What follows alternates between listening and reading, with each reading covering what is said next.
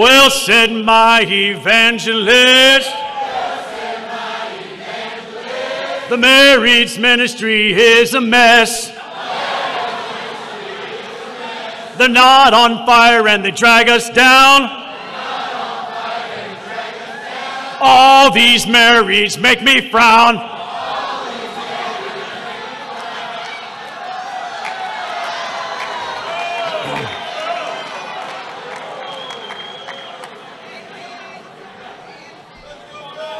A new song for your church.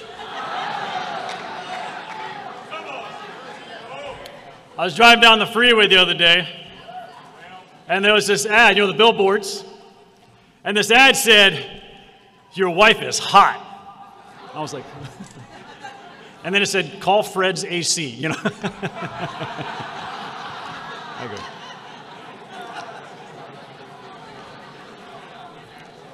I was like, It's so true, my wife is hot.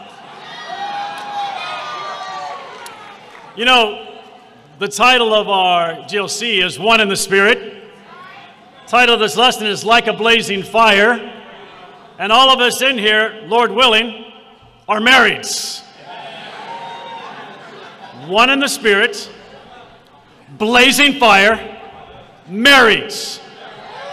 I have three points today. Have a lot of sex. Point number two have more sex. Point number three, have even more and more often.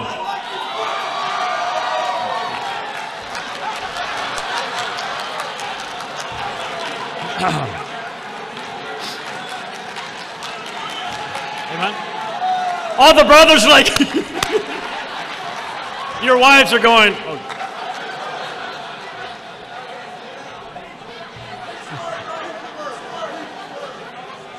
brother's like, preach it, bro, come on. now, some of the sisters are like, Amen.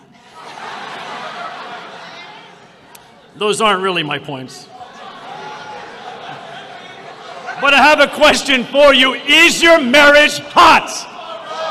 Is your marriage like a blazing fire? Or do you quench the spirit when you show up? Your evangelist should never be able to say, marriage ministry is so boring, gets me down.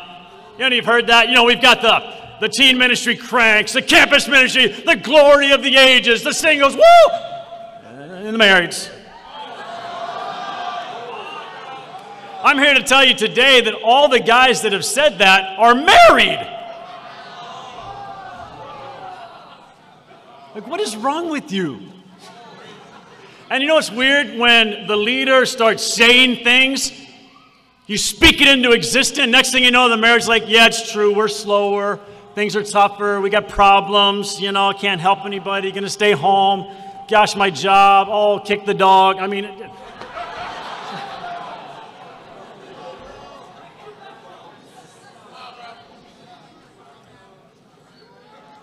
let it never be said again. The marriage is slower. Never be said again, the marrieds, they're, un, they're encumbered. You know, the unencumbered youth, the encumbered marrieds. They have fewer dreams. I don't believe any of that. I don't believe any of that. And you better not believe it. It is not true. Marriage are like a blazing fire. They can set the church on fire.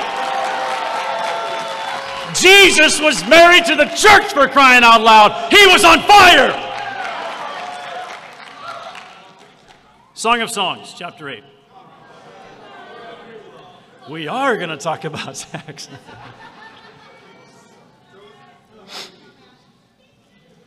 Song of Songs, chapter 8.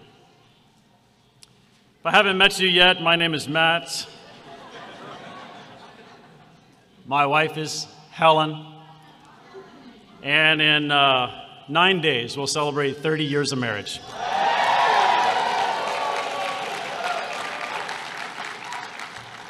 And I always joke about, and she still likes me. Um, believe it or not, I think she likes me more than she liked me back then. That's kind of cool. That's cool. Song of Songs, chapter 8.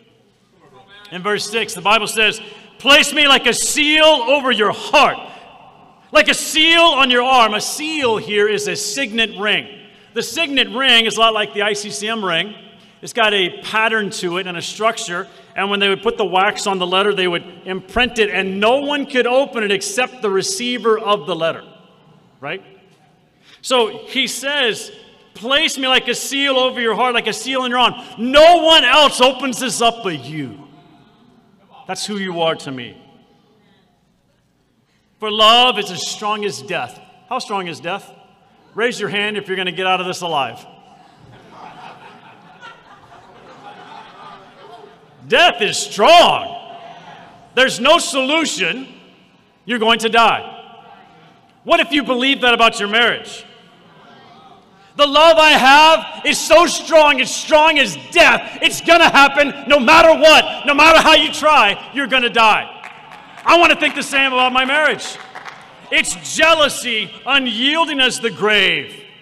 Jealous and zealous is the same word. Zealous for my marriage. Unyielding as the grave. It just won't stop. I don't care what you do to me, I don't care what happens. I'm on fire. He says, then he goes and he says, it burns like a blazing fire, like a mighty flame. You know, it's interesting in the Hebrew here, the word flame and fire is used like seven times. Flame, flame, flame, flame, flame, flame, flame, flame, flame. like, I think he had a point. It burns what? My love. My love burns like a blazing fire, like a mighty flame. How many of you are kind of woodsmen? You've been out in the woods camping and stuff like that? Okay, fine. How many of you can start a barbecue? All right.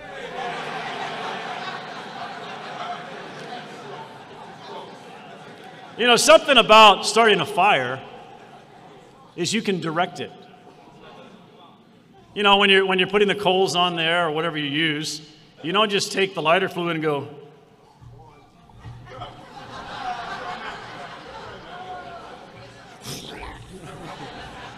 You can direct it, you can put it right there. And you know one of my favorite things after you light the coals is to grab lighter fluid again. Burn a few eyebrows.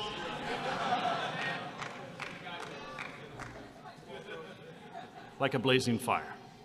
It can be directed, it can be controlled. But verse 7 many waters cannot quench love, rivers cannot wash it away.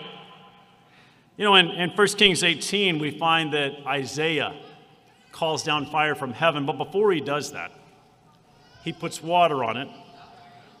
Three times, four large jars of water until it comes down over the offering, over the altar, and into the trench. He dug a trench around it. Why? To fill it up with water. And then the fire came down and burned it all. It licked up the water. It was gone, evaporated. Many waters cannot quench love because it's like a fire. Rivers cannot wash it away. If one were to give all the wealth of, wealth of his house for love, it would be utterly scorned. You can't buy it. It's a fire that burns in you. It's a decision that you have to have. If you want that fire to get hotter, you put more fuel on it. You take care of it. You watch after it. You build it strong again. You find the embers get low and you go build it again.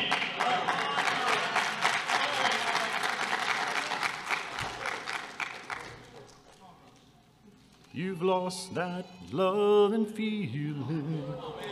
Oh, that. That was a decision. You didn't lose anything. I just don't love her anymore. First of all, excuse my French, but you're an idiot. It's a biblical word.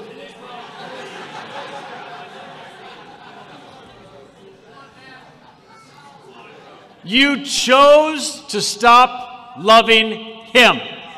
You chose to stop loving her. You let the embers go out. You didn't stoke the fire, add fuel to the fire. You didn't build it up. You didn't pay attention to it, and it starts going out, and you did it.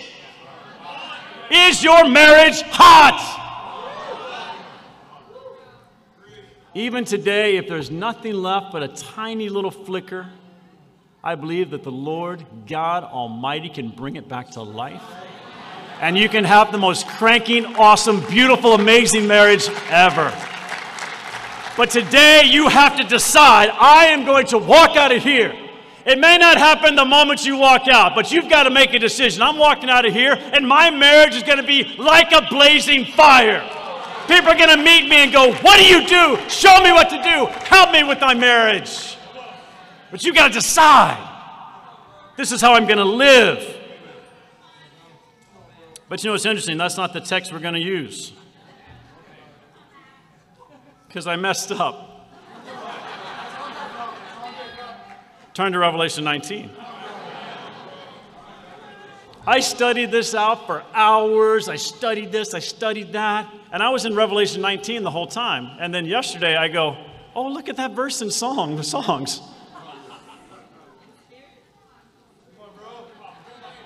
And I realized that as I was looking, I had hit a button on my phone on my Bible app that said Revelation only. So I looked up blazing fire, and this is what came up. So I have a whole sermon not based on the text we're supposed to use. You still love me? But it's interesting, I think God has a message for you. I would like to take a minute to pray, and then we're going to jump in. But I, I do want to say something to all of you. I, I want you to listen. I want you to listen from the heart. I want you to stop what you're doing right now and engage with me because I'm not just going to be preaching words that are my wisdom. I prayed about this sermon for hours and hours and hours. I want to I want to give to you something that I think God wants you to hear. I, I do think that it's embarrassing that we have allowed ourselves to think of marriage as lesser somehow. It's, an, it's sad, it's, it's a disgrace to think that we've got marriages that people are going, I'm not sure it's going to work. Or, you know, that's just the way we are. I don't believe that. I believe every single disciple, when they get it, when they hold on to what God made marriage to be, something's to click, something's to happen, something's to change. But if you don't listen today, I think you're to miss a message that God put on my heart. So,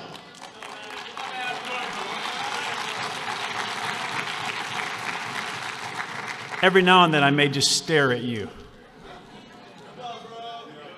I may just look right at you.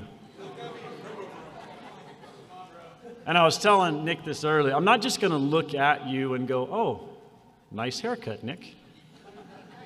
Cool Mercy shirt, Nick. I want to look at Nick and I want you to look at me and I want you, I want you to understand I'm looking through you. Not, not who you are today, how your marriage is today, or the last five years, 10 years, 30 years. I don't care about any of that stuff. And neither does God. And you just you look through and you go, what are they going to become? How fast are they going to change? And you start dreaming, what's my marriage going to be like? Before we pray, everyone close your eyes. And I want you to think. Close your eyes with me. And I want you to think my wife is going to love me with all of her heart, like a blazing fire. My husband is going to love me with all of his heart. And here's how it's going to look. And try to imagine how it's going to look in six months from now. And then I want you to think people are going to be blown away by how much we change. And imagine what that would look like the closeness that you feel with your wife that God gave you, with your husband that God gave you. And I want you to think about the glorious, amazing, beautiful marriage you're going to have. Let's pray. Father, we come before you this morning humbled humbled by the mistakes we've made, humbled by the way we doubt your plan. Your plan is genius. Your plan is perfect. Your plan is beautiful. You invented marriage. You came up with the idea to take care of us. You believe it could change the world. You, you modeled us around Jesus and the church, God. I pray that today that you would help us to become marrieds on fire. Marrieds that believe what you believe and stop believing what the world believes or what we've believed about ourselves because of mistakes and failures. God, help us to be men and women on fire for you, that have marriages that glorify you, that draw people to you, that we can speak life and love and help into other marriages. God, we can be an example that paves the way for the singles in the campus, that the teens would respect marriage and love marriage, love the idea. Unlike the world, Father, it's falling apart and Satan is having his way. But God, we refuse to let that happen in your church. Please be with us, God. Help us understand just how important it is. It changes everything. Please help us have marriages like a blazing fire. Amen. In Revelation 19,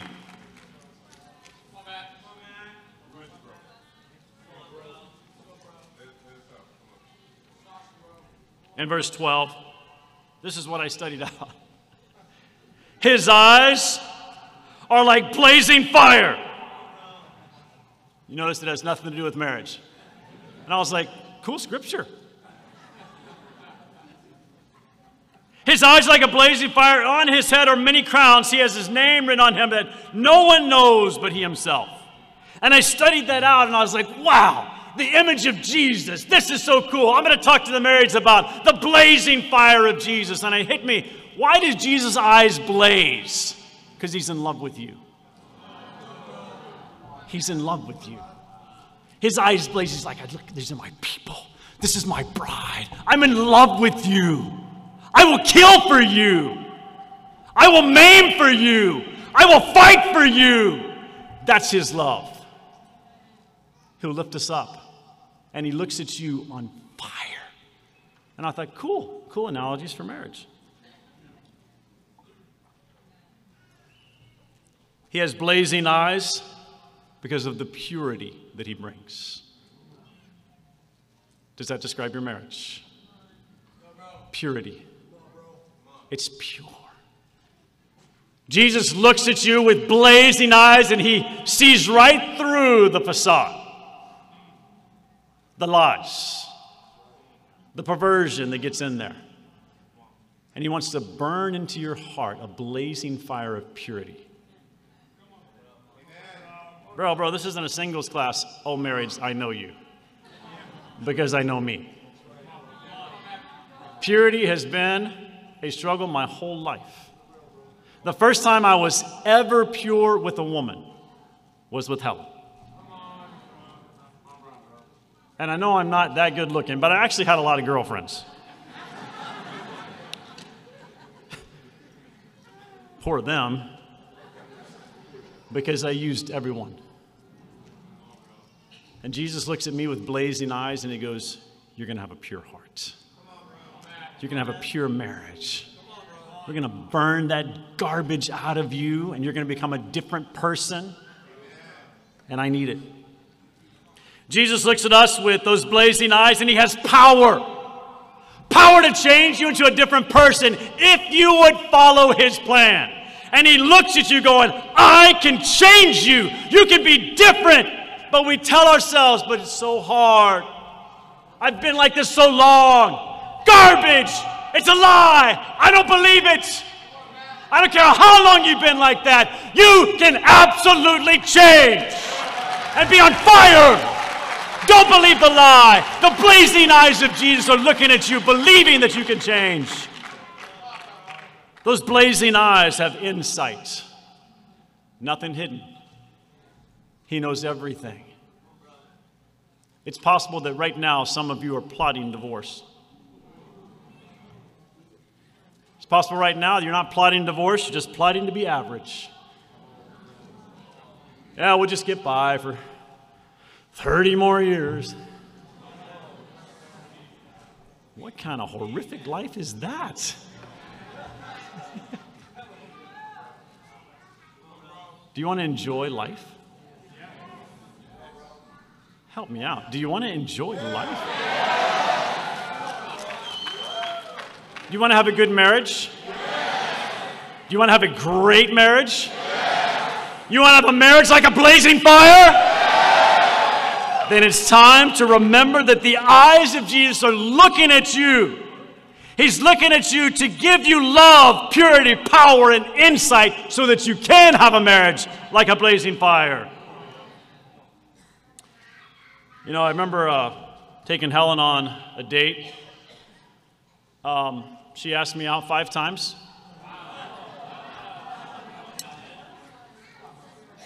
Before I ever asked her out.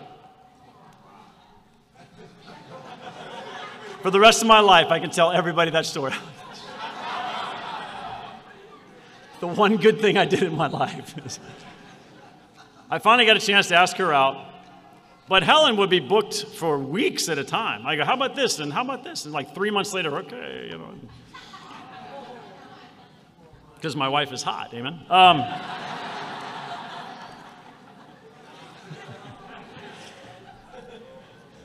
and we, we get on this date, and I had been pretty sick uh, for a while, but, you know, this is before COVID when everyone freaked out about the sniffles. And uh, I cooked dinner uh, with my roommate and we had some people over.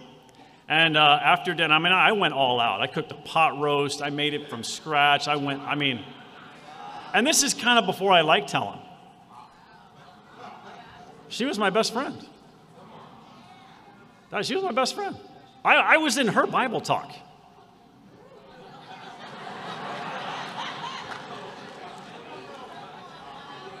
I was in her house church. So they came on over, we had dinner, it was super awesome, and then we got around the coffee table and we played this game called Pit. You ever seen that? It's a game where you trade cards, you know, corn, wheat, barley, and you gotta you gotta be aggressive. You gotta go for it. And then it just things are flying around, stuff. People are everyone's yelling. And I'm like, yeah, go down, you know, and I'm trying to win. And all of a sudden, I leak Helen, and she reaches across the table, and you grab a spoon when you're done because everyone might mar- corner the market at the same time. And she was like, Got it! And I was like, Oh. And as she grabbed the, the spoon off the coffee table, a piece of wood lifted up and went into her hand. She had a splinter sticking out of her hand about that long. And she's like, I won! Like,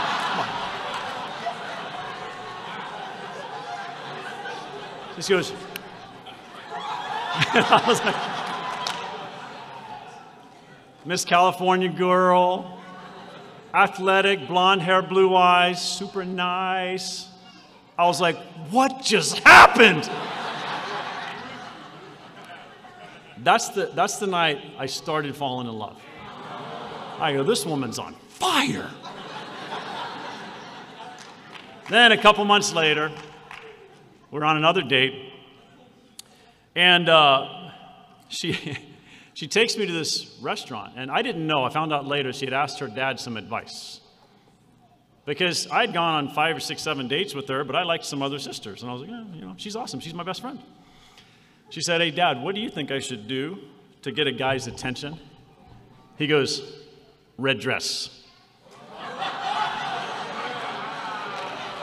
so we go on the date. And I'll never forget, somewhere in San Francisco, I'll never forget, well, I'm eating, I have fish, I'm eating my fish, and I look up and I go, oh. this woman is on fire. What do you say? She's my best friend. She's spiritual. She's beautiful. And she's wearing a cotton picking red dress. And I just remember looking at her going, I mean, I swallow, I remember swallowing my, my, my fish going, wow. that night I went home and talked to the brothers. They go, hey, what do you think? And immediately, bro, she's totally out of your league. I go, I know, I know. help, help me. help. About a month later, I asked her to be my girlfriend, and she said, Yes! We dated for a year, and for the first time in my life, I was totally pure. Totally pure. We got engaged. We're engaged for five months, and one day, you know, you get engaged, you start getting closer to marriage.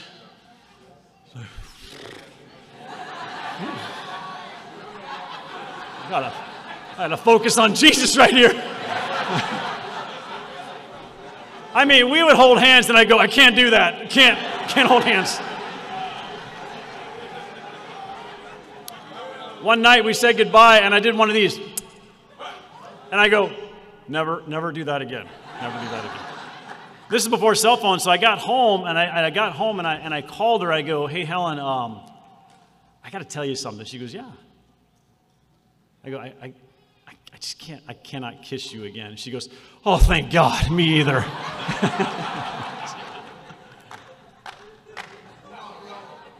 God gave me an angel, a blazing fire of a woman.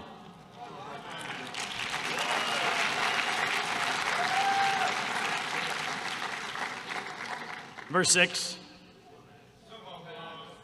Then I heard what sounded like a great multitude, like the roar of rushing waters, and like loud peals of thunder shouting, Hallelujah! For our God, our Lord God Almighty reigns. Let us rejoice and be ga- glad and give him glory. And then I realized I had actually studied the right scripture. For the wedding of the Lamb is come, and his bride has made herself ready. Fine linen, bright and clean, was given her to wear. Fine linen stands for the righteous acts of the saints. Then the angel said to me, Right, blessed are those who are invited to the wedding supper of the Lamb. And he added, These are the true words of God. At this I fell at his feet to worship him. But he said to me, Do not do it. I'm a fellow servant with you and your brothers who hold to the testimony of Jesus. Worship God. For the testimony of Jesus is the spirit of prophecy. Point number one blazing fire to protect and elect. You know, I elected Helen, and she elected me. And I'm so honored.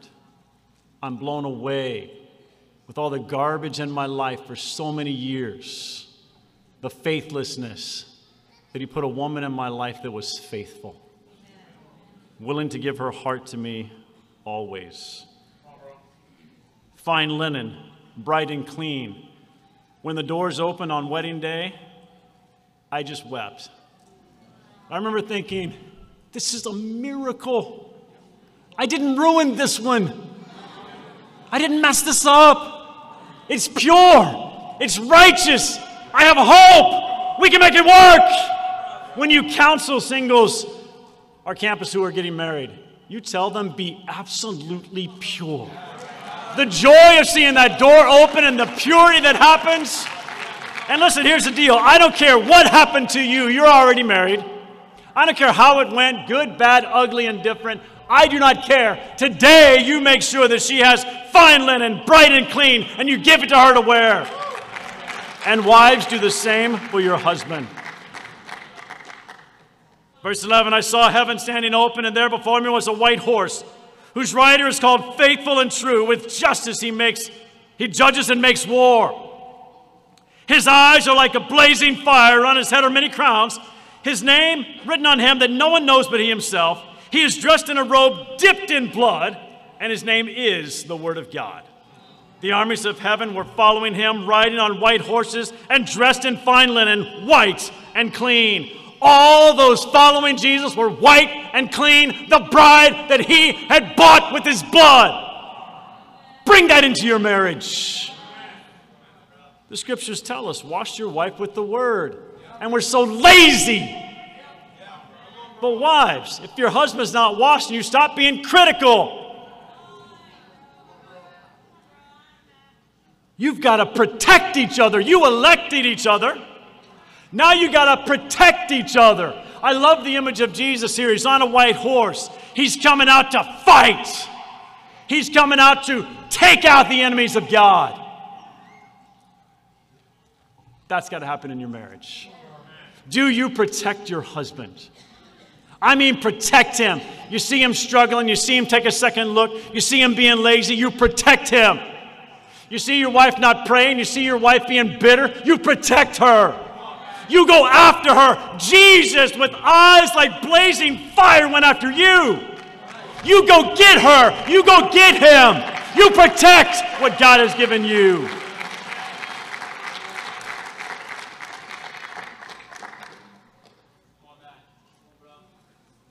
Do you love the Word? He says here, His name is the Word of God. There was a period of time where my, life, my, my wife has always loved the Bible and always been a phenomenal Christian. But I, I, would, I get to preach all the time.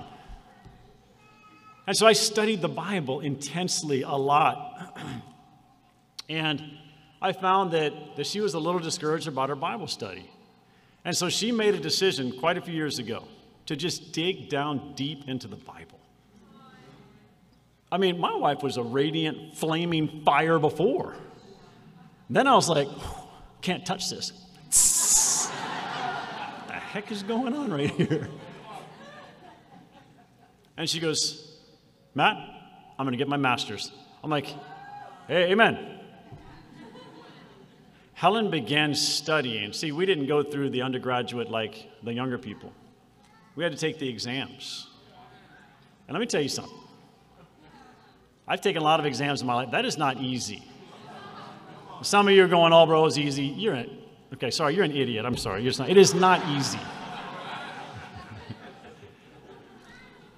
she memorized, she went after it, and something started happening, Helen. I saw her convictions get even deeper. I saw her joy get better. I saw her intensity get more radical. I was like, man, this woman is on fire. And we would talk about it. She'd, babe, what do you think about this? What do you think about that? We'd get into the word. We'd dig down deep. Helen knows the Bible as, as, as well as any woman I've ever met in my life. Then she goes, babe, what do you think about you getting your master's? I'm like, yeah, I'm going to work on it. Two years later, I got my master's. Know? I know more get my master's and Holly goes, babe, what do you think about getting the doctor? I'm like, babe, relax. you know how hard I work already? And she goes, let's both write books at the same time. And the woman that I needed to lead and pull into the word and make sure that she was strong was now setting the pace. I'm like, I got to catch up.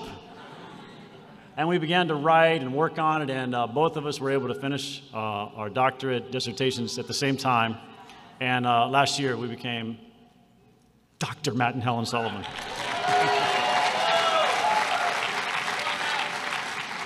you know, I protected her, she protected me. It, it made me grow. Do you protect your spouse? Do you make sure that they dig down deep into the Word? I would argue, and I've said this my entire life, if a person would fall in love with the Word of God, they will fall in love with God. And if you'll fall in love with God, you will never, ever leave. You can't. Even if you think about it, like, I can't. I'm in love with Him like a blazing fire. Do you make sure that your spouse is in love with the Word of God? You got to protect because you elected and you need to have a blazing fire to protect and elect. Chapter 17. In verse 6, it says, I saw that woman was drunk with the blood of the saints, the blood of those who bore the testimony of Jesus. Everything in this world wants to destroy you. Satan wants to destroy you, wants to destroy your marriage. If he can get you discouraged about your marriage, get your wife down, get you down, all of a sudden he wins. Verse 14, they will make war against the Lamb. It's already happening. You're at war. But the Lamb will overcome them because he is Lord of Lords and King of Kings, and with them are his called, called chosen, and faithful followers.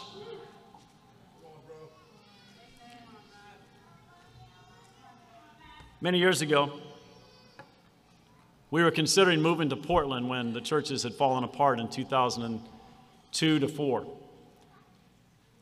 We came and visited, we went up and visited Portland, and it was an amazing time. We came back home and we had prayed and prayed and prayed, and we decided to move. But then a couple from the farm movement moved in with us for a period of time. And the husband and wife were both very poisonous in their talk about Kip and Elena, about Nick and Denise, Tony and Therese, and others. And every day, the wife would pull Helen and say, Hey, let me tell you something else. Hey, let me tell you something else. And then this happened, and then that happened. And, and Helen's like, Wow. And this decision we made, she started going, Babe, this is scaring me. And I have never yelled at my wife in my life, and I never will, unless there's a fire. Helen! There was a fire brewing in my household. Some of our best friends that had discipled us. And I said, Babe, come with me right now. And we walked to the only place because we had three kids running around and a dog, and their two kids, and their dumb dog, demon possessed thing.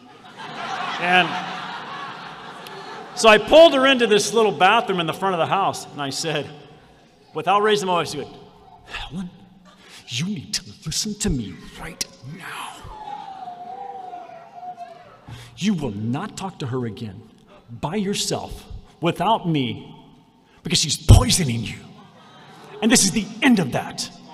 And if you keep talking to her by yourself, I'm going to take all their luggage, I'm going to throw it on the front lawn, I'm going to kick them out of the house.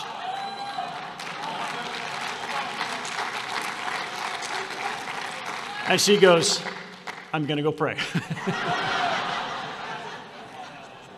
Helen locked herself in the bedroom for eight hours. I remember sitting in the living room, very uncomfortable. What I Where's Helen?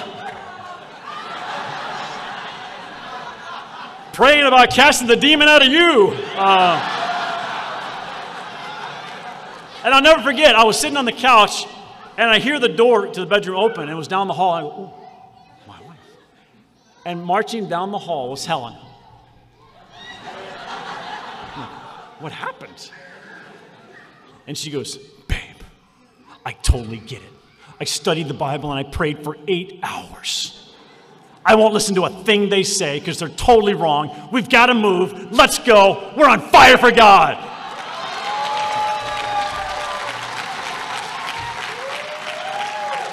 We sold our house. I went up. I stayed for a couple days with Nick and Denise on their uh, kids' couch, our bed thing, and I'm this long and the bed was this long, but I slept like a baby got a job really fast, and we moved one month later. But I elected her. I got to protect her. She's protected me. Point number two blazing fire to lead and weed. Chapter 19, verse 15 Out of his mouth comes a sharp sword with which to strike down the nations. He will rule them with an iron scepter. He treads the winepress of the fury of the wrath of God Almighty. Good grief. That's so intense. But you know what Jesus does as the leader of the family, as the husband of the bride? He leads us, but he weeds out of us the garbage that gets in there. Do you see your wife tempted? What are you going to do? Do you see your husband tempted? What are you going to do? Do you see the sin that's crept in there? Do you stay quiet? Are you like Jesus, a blazing fire with a sword of the Lord? You love them enough to tell them the truth. I want Helen to tell on me when I'm sucking wind. And it happens often. I want to be rescued. I want to be saved. And I've got to love her and lead her. And we weed out the stuff that gets in there. You know, there's a point in time in our marriage, we've been married for quite a few years. It was about 96, 97. We bought a house, we were very successful, things were going great. We're in Central California, in Fresno. We had gone on the planting and we're there for 10 years. But my heart was getting hard. I had bought a business and I was running a coffee house called The Daily Grind. and let me tell you, it was 90 hours a week. And I was still trying to be a disciple. I even actually had baptized a few people during that time. But I was struggling. Women would come into my place and I'd start flirting a little bit. And his sister one day noticed, and I was like, What do you mean? She goes, Bro, you were totally flirting with that girl. I go, No, I wasn't. She goes, Yes, you were. I go, I was not. She goes, Yes, you were. I was.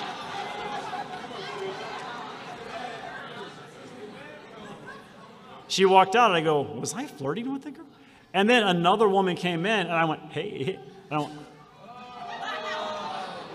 here's your coffee. I mean, I was like, what am I doing? Can I get open with you? At this time, the internet was really becoming a thing. You know, you, you, you go into a website like,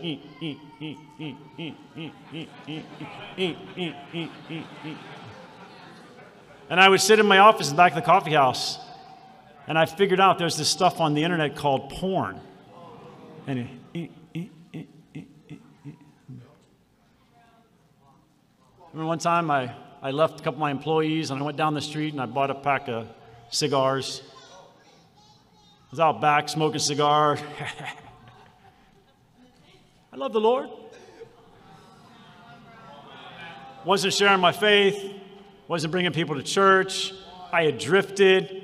And all I wanted to do with that business is be successful so I could be rich. Oh, yeah, it was for the kingdom. Anytime a brother tells you that, you just say, sit down and shut up. No, no, bro, it's all for the kingdom. Well, how much have you given? None. Exactly. You're full of baloney. I would come home after, like I said, it was 90 hours a week, and my business was failing. Failing. Starbucks came to town six months after I opened my store, and they had three Starbucks within two miles of my place. My business went one tenth of what it was. I'm like, the Lord smote me because of my stupidity. I would come home, and Helen would put the kids to bed, and she would be in the room praying, and she wouldn't hear me sometimes. And she'd be like, Dear God, be with my husband. God help him. And she prayed her guts out for me. I would catch her in another room with the kids, and she'd be praying for me. And I go in, I, she's praying for me. I'm like, what in the world? Stop praying for me. Gonna have to change. And after seeing this month after month, I remember looking at my wife going, she's weeding out of my heart the garbage that I've fallen into. She did not criticize me. She did not get down on me. She was not cynical with me. She did not tell me what a failure I was. And let me tell you, I was sucking wind financially, emotionally, spiritually, and about 10 other ways. And she kept going. She kept digging. So, how are you doing? How's this going? How was your quiet time? I'm like, leave me alone. And we were so broke that we're about to lose our house. And she had stopped trusting me about money because I had done some stupid things with money, like buy a coffee house that I didn't have any idea how to run. And after a year of that, one day she came to me knowing that I was struggling. And we had made an agreement. I'm not going to spend any more than one dollar until I tell you, as long as it takes. She goes, Babe, you don't have to. I said, No, that's what I have to do because you don't trust me and I blew it. It's my fault. I remember her, after all the prayers and all that stuff going on, she came to me one morning and she said, Babe, you need to pray. Here's $2. Why don't you walk down to Starbucks and have your quiet time so you can get away from the kids? I remember I took the $2 and I was just like, it's $2. but my wife loves me She was trying to help weed out of me the garbage. I remember walking to Starbucks, that $2 in my hand, when I have $2. And the whole way down, I prayed my guts out. It was the best prayer I'd had in years. I went to Starbucks, I opened my Bible. I had all these people come say, Hey, what's this with the Bible? I started sharing my faith. So I was reading my Bible. I was on top of the world. I'm like, I'm a Christian again. And then I walked home and I prayed all the way home and I go, This is what I needed. But the stuff had to be weeded out of my heart. Do you weed that stuff out or do you just let it go? Finally, like a blazing fire, grow up and show up. Verse 16 On his robe and on his thigh, he had his name written King of Kings and Lord of Lords. He also had another name, right, that no one else knew. It was just between him and God. But on his thigh and on his robe was King of Kings and Lord of Lords. Jesus knew exactly who he was. He embraced it. He matured through the suffering that he went through. He became exactly what he needed to be for his God. But he was not tricked by Satan. Even at the beginning, he goes to pray, and Satan goes, If you are the Son of God, if you are the Son of God, placing doubt in his mind about who he is. And Jesus fought back with the word, and he won and came back in power of the Spirit and changed the world because he knew who he was the King of Kings and the Lord of Lords. Do you know who you are? Brothers, do you know who you are? Are you confident in Christ? Sisters, do you know who you are? A chosen priesthood, a royal nation, a mighty people, God's people. You are flat awesome. You're amazing. You have power to change things. But we believe the lies and we tell ourselves this garbage. Yeah, but you suck and you're an idiot and you're stupid. You messed up again. Oh, and Satan's whispering in your ear, yeah, it's true. By the way, you're an idiot. And we believe this stuff. And then we take it into our marriage. And I go, How can I help her change? How can I lead this woman? I'm an idiot. I'm a failure. I've blown it. I'm immoral. I'm impure. Replace all that garbage with the Word of God. Write it on your thigh, write it on your robe. King of Kings and Lord of Lords is my God.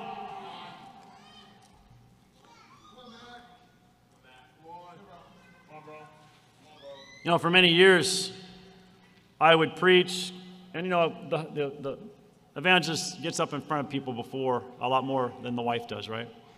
People meet Helen, they would go, Oh, you're Matt's wife. She'd go, Yeah, yeah, my name is Helen. And then she'd come and tell me, yeah, I got introduced by three people to as Matt's wife. And uh, recently, it's been, oh, you're Helen's husband. I'm like,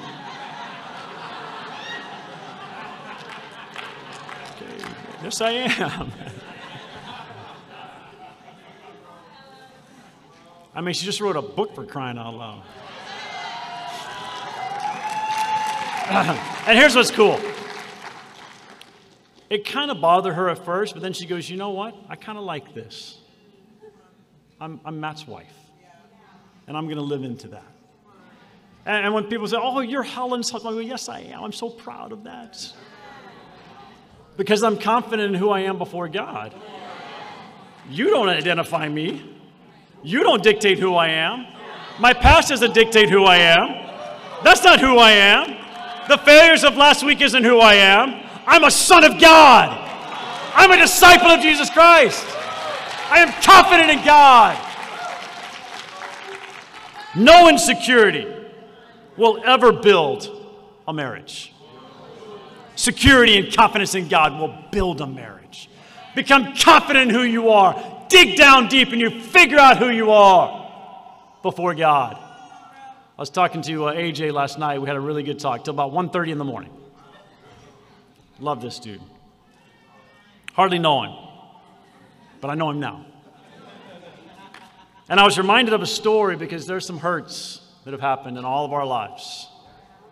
There's some hurts he's been through, some difficult, some pain, some darkness that's just, oh. And I say, tell me about it. I told him some things about my life. So tell me about it. And he started telling me, and his face changed a little. And I go, ooh. And I could feel, I could feel the pain. I could feel the hurt and the sadness and the, he was disturbed in his spirit. And I was reminded of a story about this conference a friend of mine went to. And it's just you know, one of these positive speaker type people, but they're very effective, and I appreciate what they do. And they use biblical, they just borrowed biblical principles. They just don't know how to use the Bible. They discovered what God created, amen? But it works. And he was doing this seminar, and he had a woman in the back, and he says, Okay, tell me your story. Stand up and, stand up and tell me your story. I know you're in a lot of pain. She stands up. My mother abused me. I was abandoned. It was so terrible. I became a drug addict. Snot everywhere. And he goes, You're a sack of potatoes. And everyone went, Uh, not appropriate. He goes, Tell the story again. She said, crying, snot everywhere. And my mom abused me, and this happened. I was neglected, and homeless, and drug addict. And he goes, You're a sack of potatoes. She's like, Everyone's like, Oh, this is weird. and then he goes, Come on up front. So she's like, He's totally humiliating me, I'm trying to tell my story, but she comes up front, and he goes, Tell the story again. My mom neglected me, I was abused I became a drug addict. It was terrible. She started crying again. Sack of potatoes. And everyone's like, this is weird. But everyone in the audience was also going, I'm a sack of potatoes. When I tell my story, I just become a sack of potatoes. What can a sack of potatoes do? After a couple weeks, stink, rot. He goes, What'd you have for breakfast? What? What'd you have for breakfast? In front of everyone. He goes, Well, I had a muffin with this jelly on it with some butter. And he goes, Okay, did that change your life? She goes, No. Tell the story again. Okay, my mom abused me and I was, I became homeless and, um, you know, it was terrible. I became a drug addict and I really blew it. Sack of potatoes! What'd you have for lunch? Had a sweet potato with butter in it and some broccoli. He goes, Did that change your life? He goes, No. Tell the story again. You know, my mom abused me. It was terrible. I can't believe it happened to me. I became a drug addict, but it was my fault. And, and, and my life became a wreck, but it's changing now. And everyone was like, What just happened? There were no tears, there was no snot. We let our failures identify us. Raise your hand if you've messed up in your marriage. If you didn't raise your hand, you just messed up.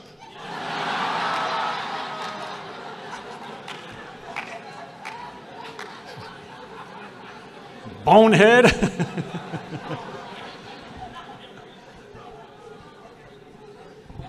Now, this is us being honest. We're going to close out. This is us being honest. Raise your hand. Be careful. Listen. I need you to be honest. We're disciples here. Raise your hand if those failures, mistakes, and sins have identified your marriage. Raise your hand. Be honest. Be honest. More honest, please. A little more honest. Do you know how I know you're being honest now? because the marriage ministry is seen as the slow one, the lesser one, the problem one. Because we've been identified by our mistakes, our sadness, our sin, our garbage, and we stand, started believing it's like a sack of potatoes. That is not who you are.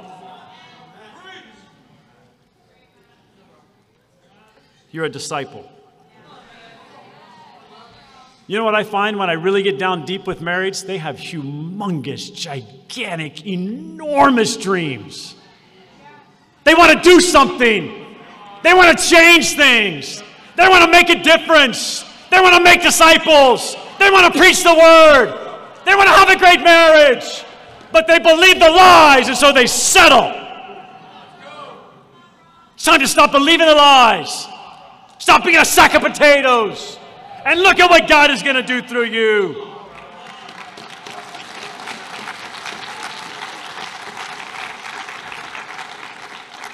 Jesus knew who he was.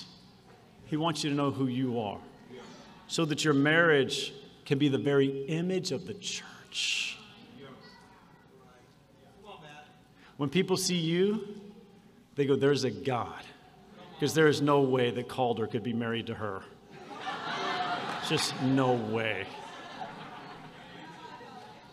There, there is no way Kathy still loves Ted. There's just no. Yes, there's a way. How many years married? 42. Kathy, do you still like him? More than ever. But what if Ted believed the lies? Be an average marriage. Be okay. They might survive, might even sneak on into heaven, but never going to make a difference. I want to give you four practicals that I need you to take home with you. Number one, be intimate daily. Amen. I got six amens.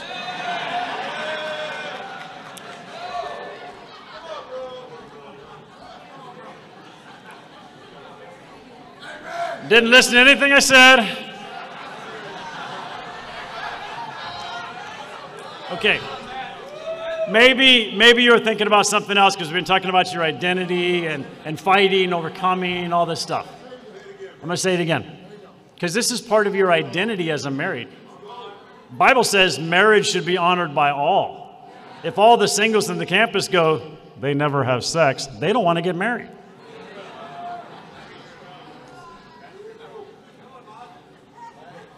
So let's go after it again. You ready? Brace yourself. Be intimate daily.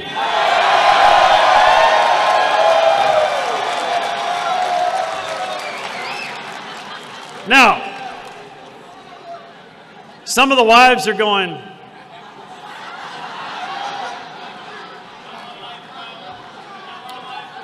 Ain't getting none of this.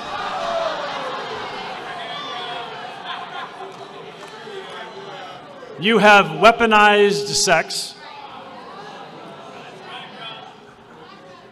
because you don't protect and elect, you don't lead and weed, and you need to grow up and show up. Can I just be one more little deeper here? Every day, you ready for this? You're gonna be uncomfortable. Every day, Helen goes, Do you wanna?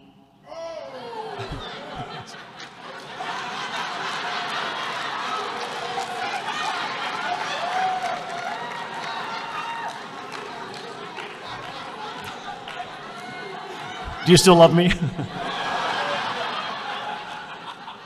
that took some years to get to that place because it was like this. I'd be like, hey, and she'd go, again? yeah. And then, then it was this one. okay. Never mind.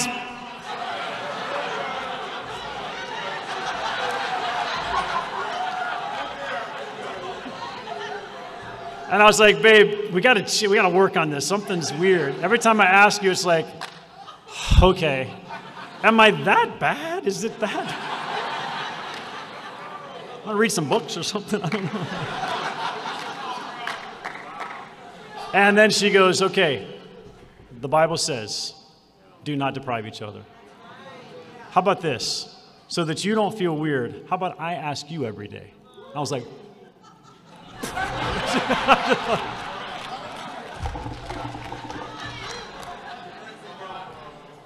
Gloria. Um, so now, many of you, when I said you're going to be intimate daily, you said amen. Amen means so be it. Raise your hand if you said yes. Raise your hand if you said we're going uh, every day. Some of y'all are kind of.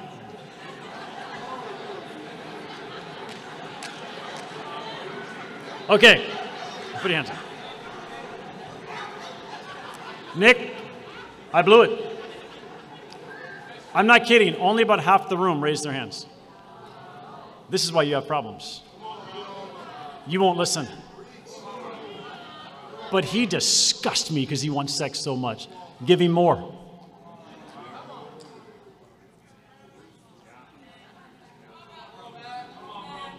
But I don't like the way she stopped talking. every day. You know something that's amazing about when you do something every day, you get really good at it.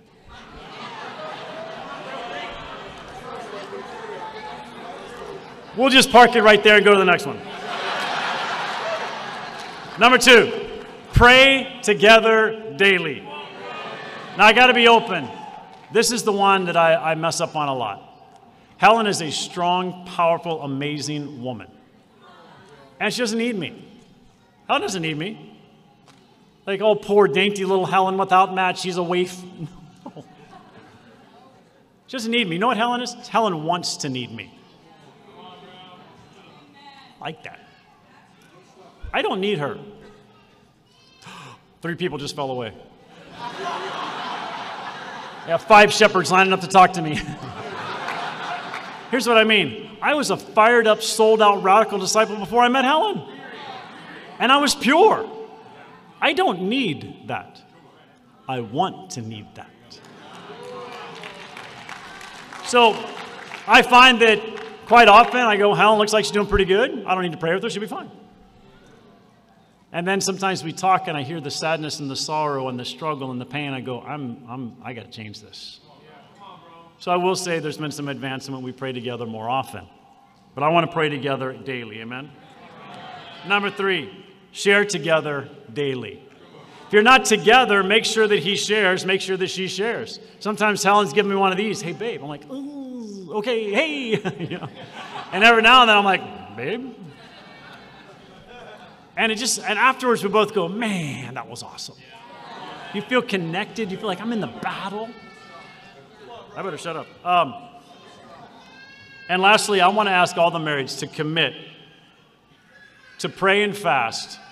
Maybe pick a day, pick once a week, once a month, whatever you have to pray and fast till December 31st that, that you can be fruitful. That was worse than the sex thing.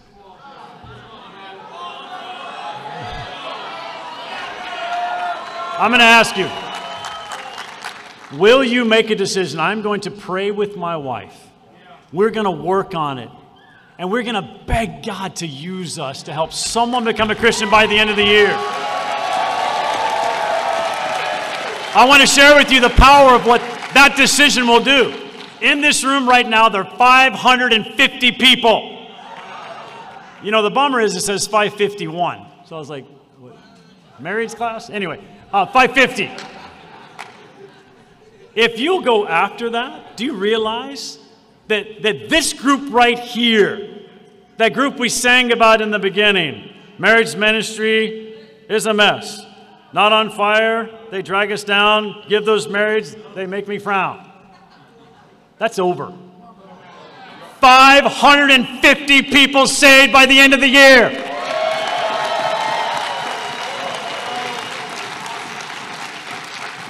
Don't you dare tell me that the ministry of the marriage is slow.